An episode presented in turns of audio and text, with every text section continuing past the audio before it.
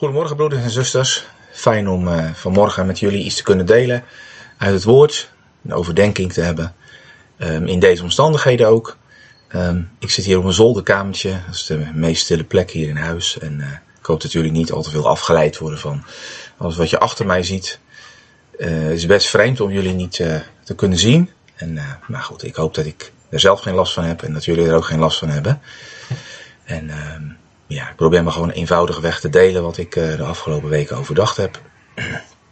En wie weet, misschien wordt het op deze manier ook nog een kortere preek dan jullie uh, van mij gewend zijn. Uh, ik wil graag beginnen met uh, gebed. Vader in de hemel, dank u wel dat we zo samen ja, verbonden mogen zijn. Ook al zien we elkaar niet, maar dat we mogen weten dat we ja, in u verbonden zijn. Dat u ons wel ziet Heren, dat we gemeente zijn. Heren, we willen graag met elkaar nadenken over een gedeelte uit uw woord. En uh, ja, wilt u onze harten daarvoor openen, voor wat u ons vandaag wil leren. Heer, wilt u mij ook helpen om, uh, ja, om wat ik overdacht heb, samen met u ook te kunnen delen in uh, vrijmoedigheid. Heer, zo leggen we dit alles in uw handen. U kent ons, u weet hoe het met ons gaat. U weet wat we nodig hebben. U kent onze gedachten, onze zorgen, maar ook de dingen waar we vreugde om beleven.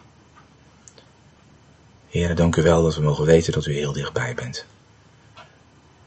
In Jezus' naam bidden wij dit. Amen. Ik wil graag met jullie een stukje lezen uit Jozua 5, het begin van Jozua 6. Jozua 5 vanaf vers 13. En dan lees ik door tot uh, Jozua 6 vers 5.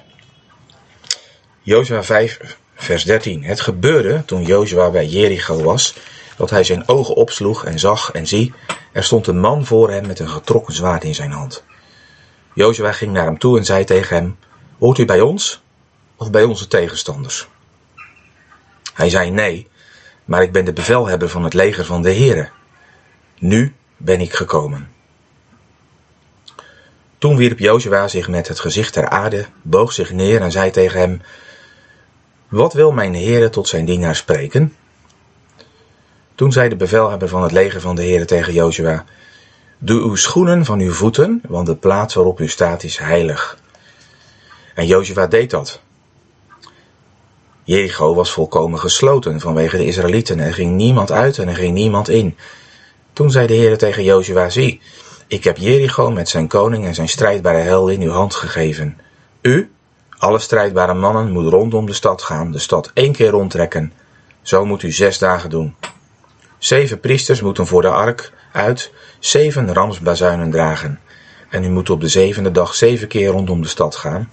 En de priesters moeten op de bazuinen blazen. En het zal gebeuren als men de langgerekte toon op de ramshoorn blaast, als u het bezuingeschal hoort dat heel het volk een luid gejuich zal aanheffen. Dan zal de stadsmuur instorten en het volk moet er overheen klimmen, ieder recht voor zich uit. Ja, we komen hier uh, Jozua tegen die um, ja, bij Jericho is. We weten niet op welk tijdstip van de dag dat is geweest. Uh, in ieder geval kort voor de, voor de inname ook van, uh, van Jericho. En uh, ja, mijn eerste vraag was waarom is hij daar? Um, ik zou me kunnen voorstellen dat hij er is om de zaak te verkennen.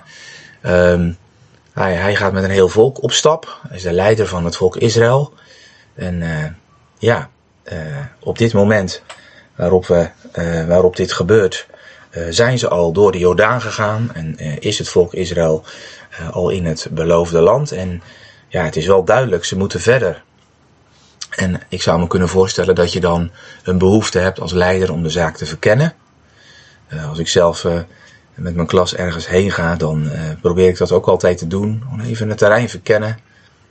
Misschien is dat niet wat Joshua bedoelt, maar het zou kunnen. Ehm, ik zou me het ook kunnen voorstellen gezien de bouw van Jericho. Jericho is de eerste stad die in zicht komt als we over de Jordaan zijn. En ehm, het is een stad waarvan we door opgraving ook weten hoe die stad uh, eruit heeft gezien. Um, dikke buitenmuur, uh, met daarachter nog een, een hogere en een nog dikkere muur. Ehm, een, een onneembare vesting zou je kunnen zeggen. En ja, alleen de poorten van Jericho die bieden toegang tot deze stad. Maar die zijn inmiddels, en dat kun je lezen in de hoofdstukken ook daarvoor, die zijn inmiddels ook gesloten. Dus hoe moet je binnenkomen? Waar moet je ergens beginnen? Um, wat in ieder geval zeker is, is dat.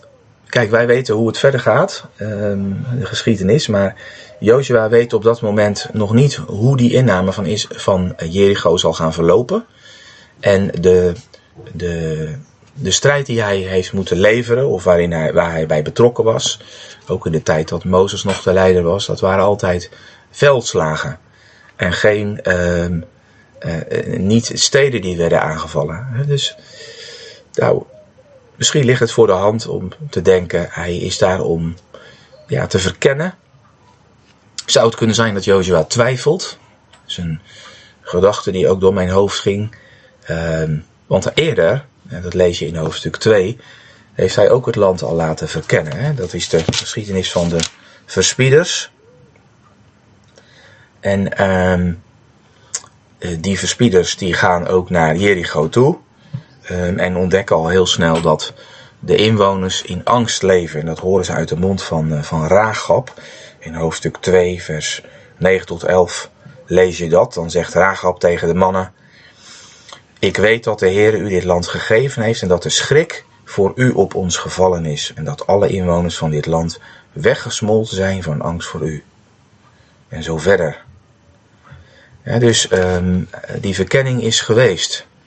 En ook na de doortocht door de Jordaan, dan lezen we in hoofdstuk 5, vers 1 uh, over die angst die de, de volken, die de bewoners van eh, Canaan hebben, toen al de koningen van de Amorieten aan deze zijde van de Jordaan, namelijk ten westen daarvan, en alle koningen van de Canaanieten aan de zee hoorden dat de Heer het water van de Jordaan had doen opdrogen, voor de ogen van de Israëlieten, totdat wij overgestoken waren, gebeurde het dat hun hart smolt van angst. Er was geen moed meer in hen vanwege de Israëlieten. Dus dat uh, daar angst was, dat was bekend. Ja, ik denk dat we heel goed uh, uit kunnen sluiten dat Jozua een man was die leefde in, uh, in angst. Als je het boek doorleest, het boek Jozua, dan wordt één ding in ieder geval duidelijk. Hè, dat Jozua een, als leider namens de heren een ontzettend motiverend voorbeeld is geweest voor het volk in godsvertrouwen en in um, gehoorzaamheid. Hè? Over dat godsvertrouwen bijvoorbeeld lees je in hoofdstuk 10 in die oorlog tegen meerdere, een enorm groot leger bij Gibeon, dat uh, op een gegeven moment zegt: um, Zon sta stil in Gibeon en maan in het dal van Ayalon. Dat, is, dat is een uiting van Gods vertrouwen. Niet eerst met de Heer overlegd. En um, over zijn gehoorzaamheid, hè, als je het laatste hoofdstuk leest van Jozua, dan staat daar, uh, als hij dan uh, eigenlijk afscheid neemt van het volk, maar als het in uw ogen kwalijk is om de Heere te dienen, kies voor u heden wie u zult dienen. Of de goden die uw vaderen, die aan de overzijde van de rivier wonen, gediend hebben, of de goden van de Amorieten, van wie u het land bewoont. Maar wat mij en mijn huis betreft, wij zullen de Heere dienen. Dus twijfel kunnen we uitsluiten. Ja, wie geloofde er eigenlijk niet in die overwinning die zou gaan komen? He, zelfs, zelfs Raagop geloofde het. En nou, toen kreeg je de, de doortocht door de Jordaan. Op zijn hoogste stand stond de rivier. He, opnieuw een bewijs van de almacht van God. En wat ik ook zo mooi vind, dat je aan het begin van hoofdstuk 5 ook leest dat uh, de toevoer van manna ook stopte. Toen Pesach was gevierd, uh, op de veertiende dag van de eerste maand, dan staat er vanaf vers 11 in hoofdstuk 5. Hè, zij aten de dag na het paasgaan van de opbrengst van het land. Ongezuurde broden en geroosterd graan op diezelfde dag. Het manna hield de volgende dag op nadat zij van de opbrengst van het land gegeten hadden. dus alles wijst op één ding en dat is um, de Heere uh, gaat zijn belofte waarmaken. Dat het volk en het beloofde land ook zal, uh, ja, in bezit zal gaan nemen. En de enige vraag die, die dan misschien overblijft, in ieder geval voor mij, is hoe gaat de Heer dat doen? Nou, dan hebben net gelezen in hoofdstuk 5 vanaf vers 13 dat als Jozua dan bij Jericho is, dan ontmoet hij een man die met getrokken zwaard in zijn hand uh, voor Jozua staat. En uh, het eerste wat mij opvalt is dat uh, Jozua eigenlijk heel vrijmoedig en, en, en, rustig is. Ehm, hij is op vijandelijk gebied. dus je, je, zou je allerlei houdingen voor kunnen stellen. Maar hij gedraagt zich vrijmoedig en rustig. En dat kan een karaktertrek zijn. Je hebt mensen die zijn gewoon wat vrijmoediger en, of wat rustiger in uh, stressvolle omstandigheden. Maar het kan ook het, een uiting zijn van het besef dat um, uh, hij met de Here veilig is. En dat dit land ook land is van de Here. En dan staat er dat Jozua als eerste de het gesprek aangaat. Hij gaat naar hem toe, hè, vers 13, en zei tegen deze man: Hoort u bij ons of bij onze tegenstanders? Hij wil weten met wie hij te maken heeft. Uh, het woord tegenstanders, uh, als je dat nakijkt in de, de, grondtekst, dan zou je dat ook kunnen vertalen met benauwers. Hè? Hoort u bij ons of hoort u bij onze benauwers? Hè? Dat, dat geeft ook wel aan dat het dat het echt om, om serieuze dreiging ging. De situatie waarin het volk zich uh, bevond. He, een kat in het nauw doet rare sprongen, zou je kunnen zeggen. Wie is deze man? Nou, hij geeft zelf het antwoord, vers 14. En eh, geeft eigenlijk een, een dubbel nee. Um, hij heeft geen bloedverwantschap met vriend, zou je kunnen zeggen. En geen bloedverwantschap met de vijand. Het is een man van boven. En um, hij stelt zich ook voor als de bevelhebber van het leger van de Heren. Uh, ik wil er even op inzoomen. Dit, is zo'n zo'n ja, zo'n passage uit de Bijbel waar je helemaal in kan verliezen als je gaat nazoeken uh, wie dit uh, geweest zou kunnen zijn. Um, toch even uh, kort daar iets over. Um, het leger van de Here, vers 14. Ehm, mijn eerste gedachte was altijd, heel lang, het gaat om engelenmachten. Ehm, ik zeg niet dat dat niet zo kan zijn, maar um, als je uh, het, de geschiedenis van de woestijnreis leest, dan wil ik graag ook de optie open houden dat ook Israël hiermee bedoeld kan zijn. Ook over Israël wordt gesproken op meerdere plaatsen als over een leger van de Heer of de legers van de Heer. Um, moet ook denken aan, aan Numeri. Uh, in het begin van Numeri lees je over de telling van het volk, de eerste telling bij, uh, bij Sinaï. En dan uh, worden alle mannen geteld die alle strijdbare mannen worden geteld. Hè? De mannen die ook kunnen vechten. Dus dat benadrukt ook dat het om een leger zou gaan. En um, je ziet ook dat later in Numeri ook de, de ordening van het volk wordt beschreven. wie waar zijn tenten mocht opzetten. Uh, in welke windrichting om de tabernakel heen. En ook die opstelling van het volk wat in vier, vier windrichtingen om de tabernakel heen uh, gelegerd was, benadrukt eigenlijk een, een opstelling van een, van een leger uit die tijd. Dus. Nou, wie is deze bevelhebber of wie zou dit kunnen zijn? Als je dat woord nazoekt, het woord bevelhebber, uh, de bevelhebber van het leger van de heren, het, het woord sar, Um, als je dat nazoekt in het Oude Testament, dan, dan laat dat zien dat de bevelhebber, dat degene die, uh, waarvoor dit woord gebruikt wordt, nooit de, de hoogste is in rang. Dus nooit degene die helemaal aan de top staat. Maar het is uh, iemand die ja, op de ene hoogste plek staat, onder de, de werkelijke machthebber. Um, en die namens, een, namens de hoogste machthebber eigenlijk de, het bevel heeft over het leger. En dan zou je kunnen denken aan een, een hooggeplaatste engel, een, een, een aartsengel zou kunnen. Um, ik vond zelf de uitspraak van uh, deze bevelhebber heel um, opmerkelijk dat hij zegt, nu ben ik gekomen. En ik, toen ik dat las dacht ik van, uh, er is nog een plek in de Bijbel waar ik dat wel eens heb gelezen, zoiets. En toen kwam ik uiteindelijk uit bij, bij Daniel 9, vers 21 tot 23. dat is dat prachtige hoofdstuk waar Daniel aan het einde van de 70 jaren van ballingschap, van twee stammenrijk in Babel, zich verootmoedigt voor de Heren. En waar hij ehm, dan ja, schuldbeleidnis doet voor zijn volk en smeekt om herstel van, van het land en van het heiligdom. En dan komt, uh, daarna komt Gabriel uh, naar hem toe, um, een aartsengel. En die zegt ook dan, nu ben ik gekomen. Dat was zomaar een gedachte. het zou, dus optie A zou je kunnen zeggen, het zou een, een, een aartsengel, een hooggeplaatste engel kunnen zijn. Uh, iets anders waar ik aan dacht is, zou dit misschien de engel van God kunnen zijn, waarover al eerder wordt gesproken tijdens de woestijnreis. In Exodus 14, vers 19. In Exodus 14, vers 19, daar uh, uh, lees je over ehm, de engel van God die voor het leger van Israël uitging. Ehm, en over de wolkolom. Dus er, er, was een, een wolkolom die s'nachts een vuurkolom werd, die zowel voor als achter hen kon staan.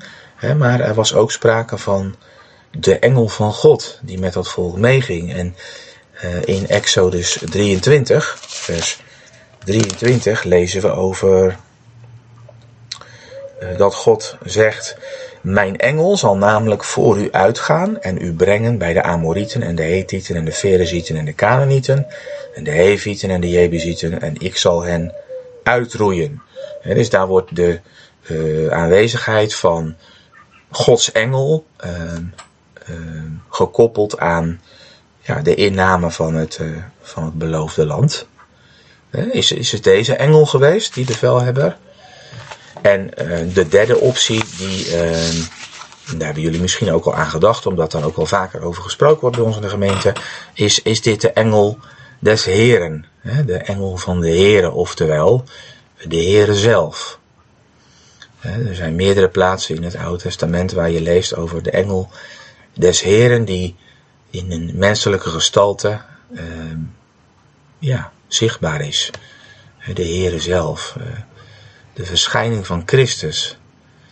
Um, ik las net door van hoofdstuk 5 uh, naar hoofdstuk 6.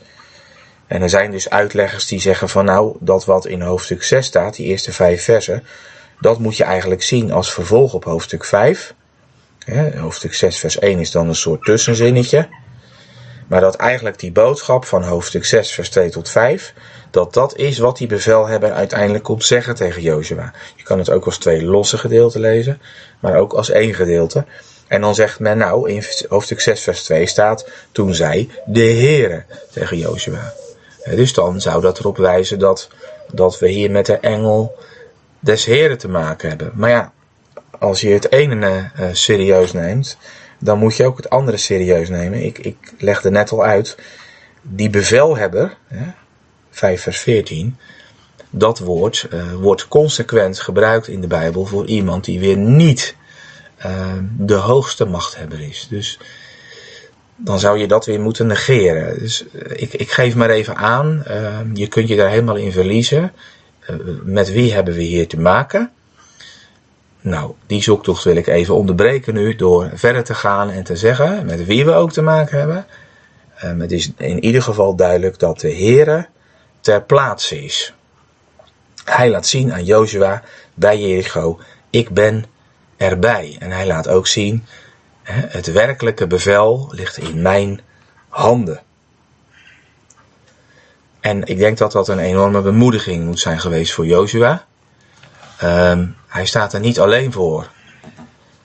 net zoals wij er niet alleen voor staan met de Heer. Alleen hij staat er ook zichtbaar niet alleen voor. Ehm, de Heer, de bevelhebber, is er ook echt.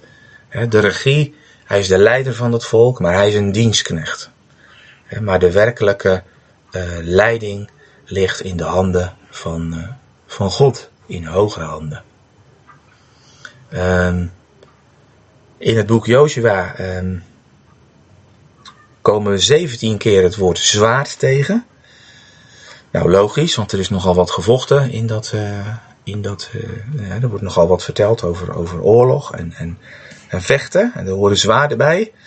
Um, en die zwaarden liggen heel vaak in handen van uh, vijanden. Maar de eerste keer dat er over een zwaard gesproken wordt in Jozua is dit zwaard. Uit hoofdstuk 5 vers 13. Het zwaard in de hand van de bevelhebber van de Here. Ehm, de eerste keer en, en ook één keer hè, uh, ligt, dit, ligt het zwaard, ligt er een zwaard in de handen van de bevelhebber van het leger van de Heer. En dat wijst erop dat de Heer zelf strijdt voor zijn volk en ook um, met zijn volk. Dan wil ik een klein lijntje leggen naar de actualiteit. Um, dat zie je in deze geschiedenis, maar dat is nooit anders geworden. Dat de strijd om Israël, de strijd om het volk, maar eigenlijk de strijd daarmee om hè, de belofte die de Heer wil uh, bewerkstelligen door het volk, dat dat een strijd is uh, waarin niet alleen mensen tegenover elkaar staan, of volken tegenover elkaar staan, maar waarin de Heer tegenover de volken staat. Als, je, als je vanuit het nieuws kijkt naar uh, de dingen die spelen rondom Israël, dan is, ja, krijgen we altijd het beeld uh, voorgeschoteld. Het is een strijd tussen uh, dat ene volk en die andere volken. maar het is een strijd tussen de Heer en andere volken. En het, wat, waar ik ook aan moest denken is dat we, we heel vaak in aanraking komen met de gedachte, ik tenminste wel, wat ik dan hoor, van uh, de, de vrede rondom Israël, vrede in het Midden-Oosten, dat is een kwestie die, die mensen kunnen oplossen hè, door, door, diplomatieke uh, acties of door een beetje minder van dit en een beetje meer van dat en een beetje hulp van die.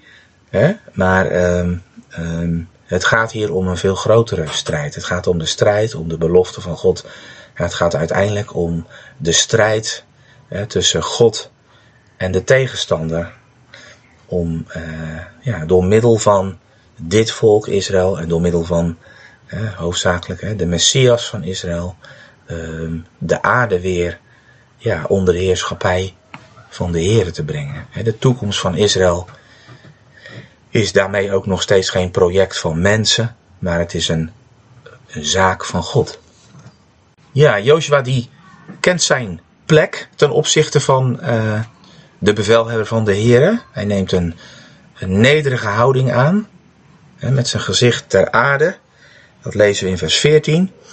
En um, hij zegt ook, wat wil mijn heren tot zijn dienaar spreken? Hij gaat ervan uit dat hij ook een, uh, een instructie zal krijgen. En hij gebruikt hier het woord Adonai, of, of meester. En um, nou, net even over gehad van, uh, zou het hier om de heren zelf kunnen gaan bij die bevelhebber? Nou, sommige uitleggers zeggen van, nou, inderdaad. Uh, hij zegt hier, wat wil mijn heren tot zijn dienaar spreken?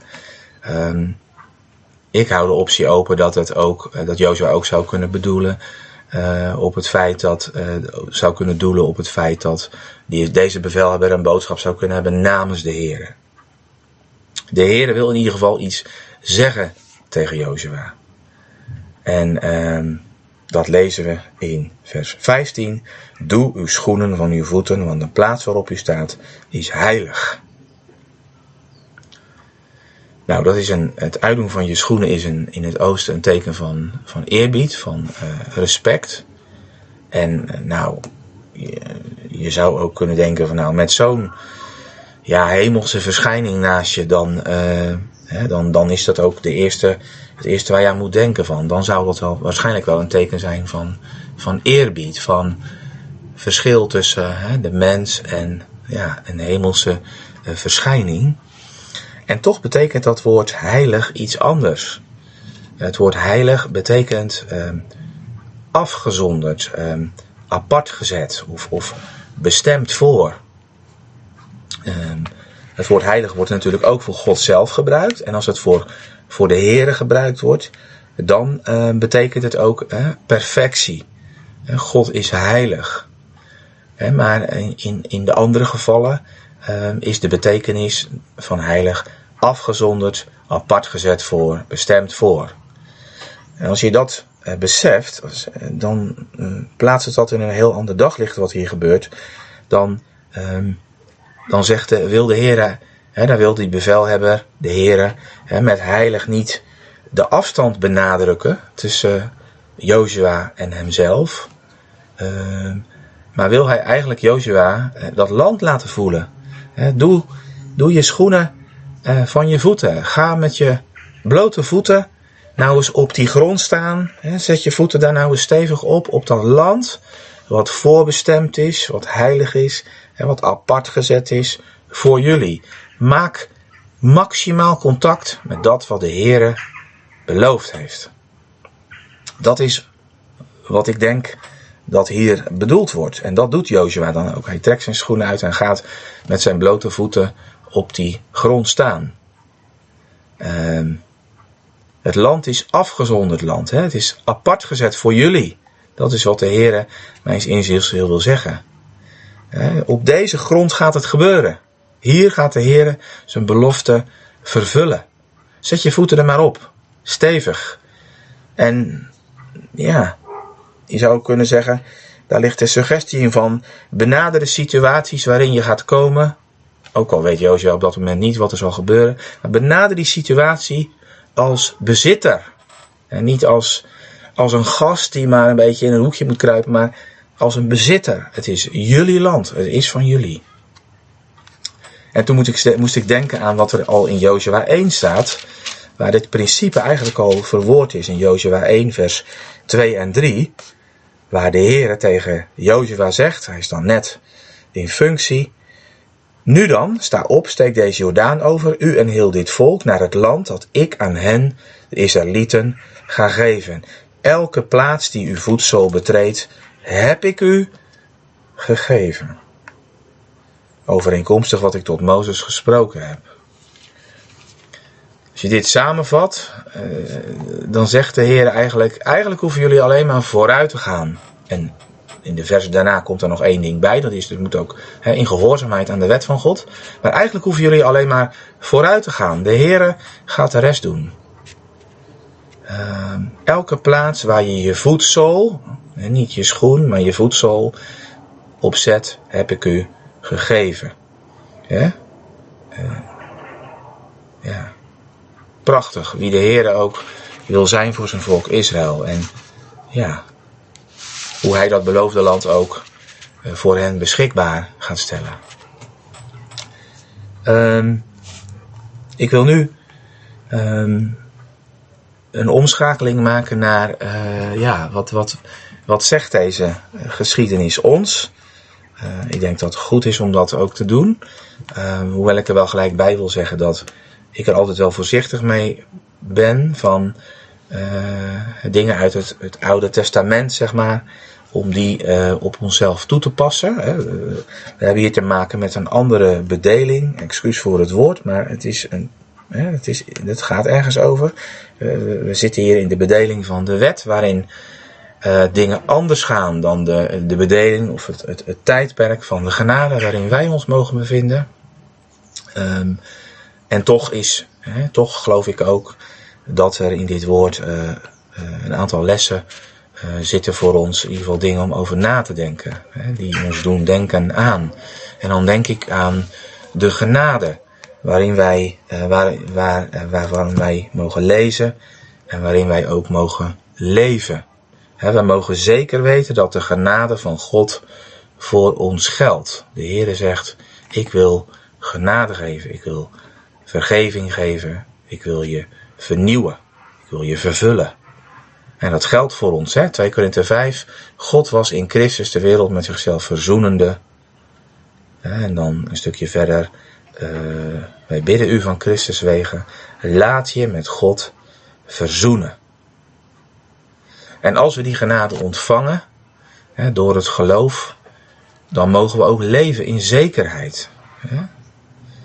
Zekerheid. Dat het een feit is geworden in ons leven. Colossense 1 vers 13 dat de Heer ons uit de duisternis geplaatst heeft in het koninkrijk, getrokken uit de duisternis en overgezet in het koninkrijk van de zoon van zijn liefde.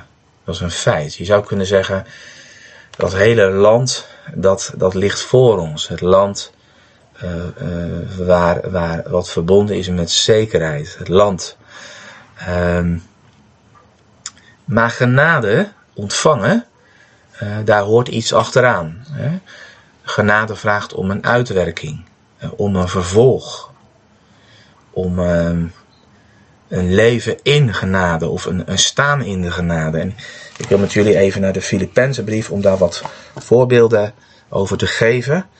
bijvoorbeeld Filippenzen 1 vers 6, daar staat Ik vertrouw erop dat hij die in u een goed werk begonnen is, dat voltooien zal tot op de dag van Jezus Christus. God is een goed werk in jullie begonnen. En ik mag ook van jullie geloven dat de Heer een goed werk in ons begonnen is. En hij zal dat ook voltooien. Dus er zit iets tussen van, van groei.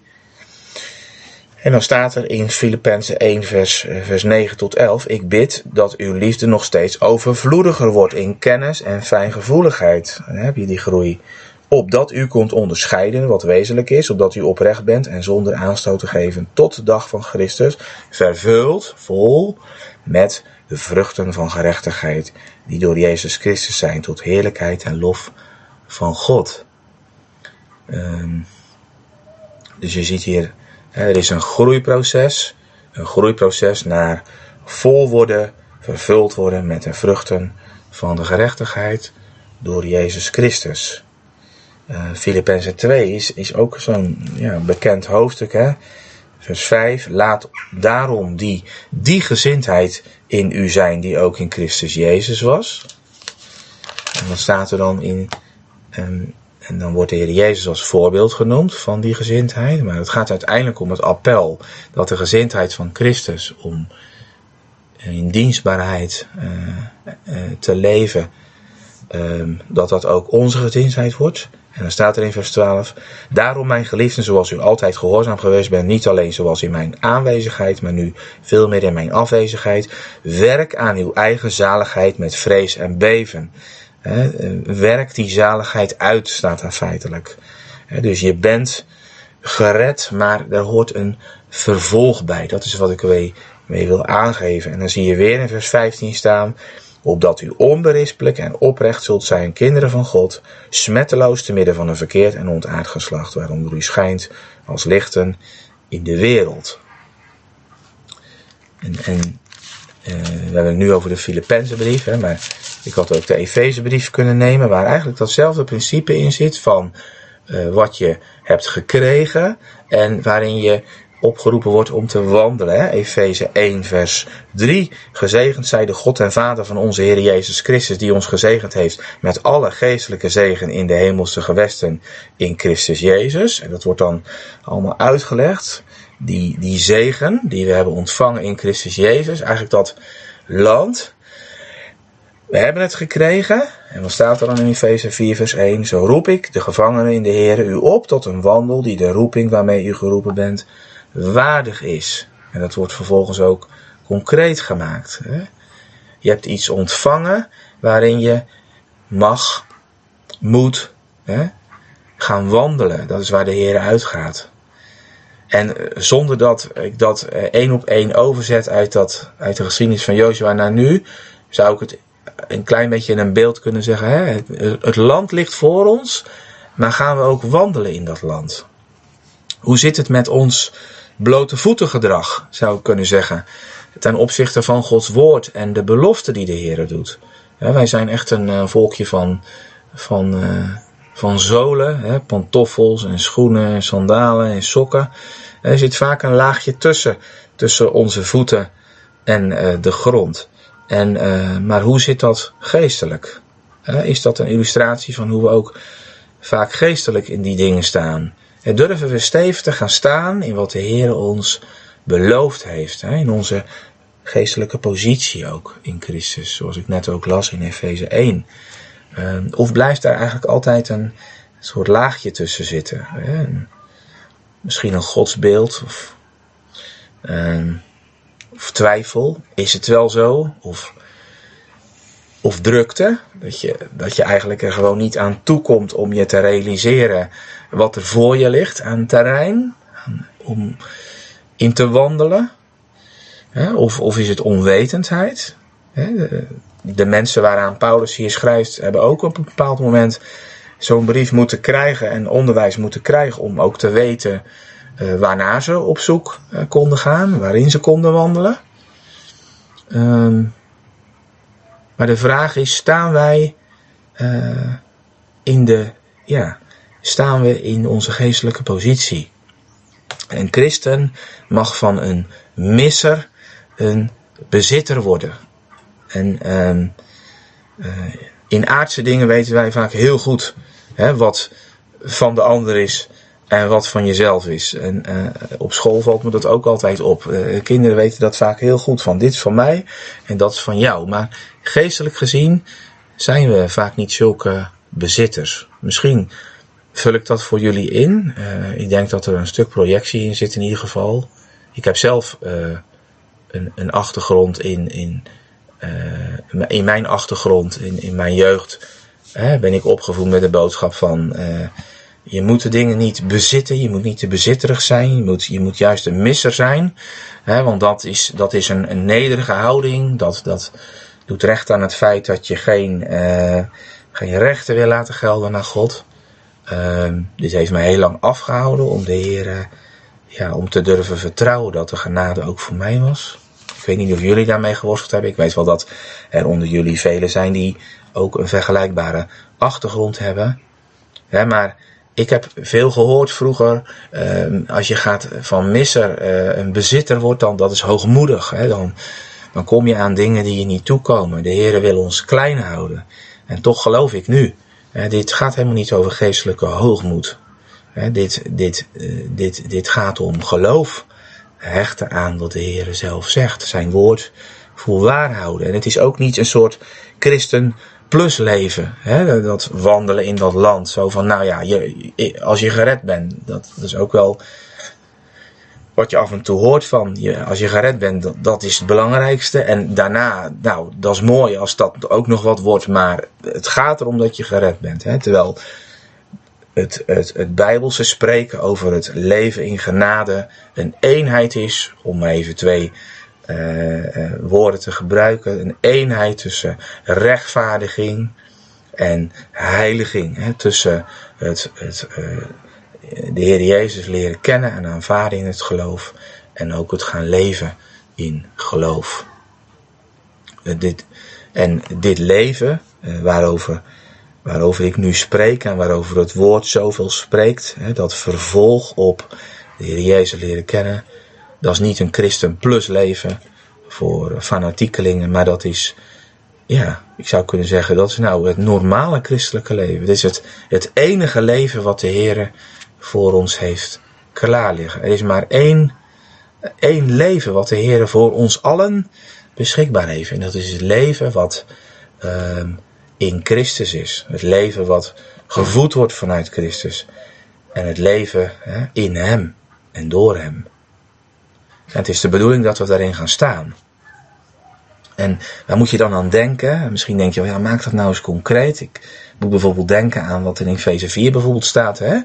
Uh, het, het, het, het, hoe ga je om met zonde? Hoe ga je om met oude patronen? Hè? Uh, leg af hè? en doe aan.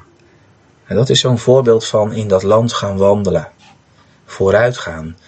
Of uh, hè, word vernieuwd in, in de vernieuwing van je denken. Dingen afleggen ook daarin. En je laten vernieuwen door, door het woord van God. Ja. Waar ik heel tijd aan gedacht heb bij het voorbereiden van deze verkondiging is van, heeft dit nadruk nodig in ons leven? Want ja, dat is eigenlijk iets waar ik wel vaker aan denk als ik spreek van, waar, waarom wil ik dit zo graag benadrukken? Waarom hecht ik daaraan om daar zoveel woorden aan te besteden? want wie zou dat nou niet willen? Wie zou er nou niet willen wandelen in het leven wat de Heer voor ons heeft klaarliggen? En toch geloof ik dat het geen, uh, geen automatisme is, dat het, dat het automatisch gebeurt. als, als we alleen al eh, weer even teruggaan naar die Filippenzenbrief, Filippenzen 3. daar geeft Paulus dan zichzelf als voorbeeld. En dan in Filippenzen 3 vers 10, daar zegt hij uh, hoe dat proces van dat wandelen in dat land er in zijn leven uitziet. Hè? Opdat ik hem mag kennen en de kracht van zijn opstanding, de gemeenschap met zijn lijden, doordat ik aan zijn dood gelijkvormig word. En daarvoor zegt hij al dat hij alles hè, wat voor hem winst was, om Christus wil, als schade beschouwd heeft. En dat ook blijft doen. Hij blijft hè, um, daarna jagen, vers 12. Ik jaag naar om het te grijpen. Daartoe ben ik ook door Christus Jezus gegrepen. Dus het is geen automatisme. En als je dan in Filippenzen 3 ook nog vers 17 leest, wees met elkaar mijn navolgers, broeders en zusters. Houd het oog gericht op hen die zo wandelen, zoals u ons tot een voorbeeld hebt. Paulus mocht dat zeggen, als apostel ook. Want velen, ik heb het dikwijls met u over hen, over hen gesproken en zeg het nu ook onder tranen, velen wandelen als vijanden van het kruis van Christus. Ja, de Heer hoeft ons geen uh, bevelhebber van zijn leger te sturen om deze dingen ons te vertellen. Wij hebben Gods woord. En wij hebben Gods geest die het ons wil uitleggen. En uh, natuurlijk, en dat wil ik ook benadrukken, want ik kan me voorstellen dat je, als je dat voor jezelf zo beluistert, dat je denkt van, oh, waar sta ik nu en hoe gaat dat dan bij mij? En, en je vergelijkt jezelf misschien wel met, met anderen. Hier hoort een groeiproces bij. Het is een, het is een opgroeien. Dat opgroeien in de genade, dat is dat wandelen in dat land feitelijk. En daar is alle ruimte voor in alle brieven die je leest, dat daar een groeiproces is. Maar er moet wel groei zijn. Uh, ook een Petrus spreekt daarover. Hè? Groei op in de genade en de kennis van de Heer. En om te groeien heb je voedsel nodig. Dat is gewoon een feit. Hè? Het woord zegt eigenlijk steeds, ik heb er al een keer eerder over gesproken, weten uh, leidt tot wandelen. En om dat nog even te onderstrepen, haal ik nog met jullie even Colossense 1, vers 9 en 10 erbij. Colossense 1, vers 9 en 10 schrijft Paulus ook aan gelovigen. En mensen waar hij ook heel erg dankbaar voor is om te zien wat de Heer al in hun leven doet. En dan zegt hij tegen hen, daarom houden wij ook niet op vanaf de dag dat wij het gehoord hebben voor u te bidden en te smeken dat u vervuld mag worden met de kennis van zijn wil in alle wijsheid en geestelijk inzicht, zodat u wandelt op een wijze de Heere waardig, hem in alles behaagt, in elk goed werk vrucht draagt en groeit in de kennis van God. En je ziet dat wat in vers 10 staat, het wandelen, alles wat daarbij hoort, vooraf gegaan wordt door het weten. Ja, het weten door de kennis die de Heere ons wil geven. En als je zo leeft, en eigenlijk wandelt in dat land en wandelt in de genade en opgroeit in de genade, dan komt daar strijd op af. Dat is nog een overeenkomst ook met, die ik zag met dat gedeelte uit Jozua 5. Dan komt daar strijd op af. Een strijd om de plek waar we staan. Wij zijn, zegt Efeze 2, met Christus gezet in de hemelse gewesten. Wij zijn in Christus. Alles wat voor Hem geldt, geldt voor ons. En daarmee zijn we een ontzettende uitdaging voor de tegenstander, hè, voor de vijand van Christus. Uh, en uh, feitelijk delen we in zijn strijd, omdat we met hem verbonden zijn. maar dan lezen we in Efeze 6, dat bekende gedeelte over die geestelijke wapenuitrusting, dat de Heer in die strijd erbij is. Dat is feitelijk waar het om gaat in die strijd. Het is niet zozeer de strijd tegen de zonde waar het over gaat in Efeze 6, maar de strijd om onze positie. De strijd om het feit dat wij dat land ingaan en gaan verkennen en in geloof eh, gaan leven naar wat ons beloofd is. En dan staat er in vers 10, als eerste bij die wapenuitrusting, verder mijn broeders, wordt gesterkt in de Here en in de sterkte van zijn macht. Ehm, de Heere is erbij. En net zoals Jozua mocht weten, de Heere is erbij in die strijd. Het is zijn strijd. Mogen wij ook weten, het is zijn strijd waarin wij mogen staan. Ander strijdterrein, maar het is zijn strijd. Nou, hier zou ik nog veel meer over kunnen zeggen, maar ik ga afronden. Um, ja, we hebben het gehad over bezitten, leven als een bezitter, met je blote voeten gaan staan in de belofte van God, in dat wat Hij ons belooft. En misschien denk je van ja, ik zeg het toch maar eerlijk, ik ben niet zo'n bezitter. Ik ben niet zo'n Joshua. Ik ben een twijfelaar. Of ik sta aan het begin van de weg. Of ik heb dat wel gehad, dat ik zo mocht leven in dat vertrouwen, maar ik word verlamd door de strijd waarin ik sta.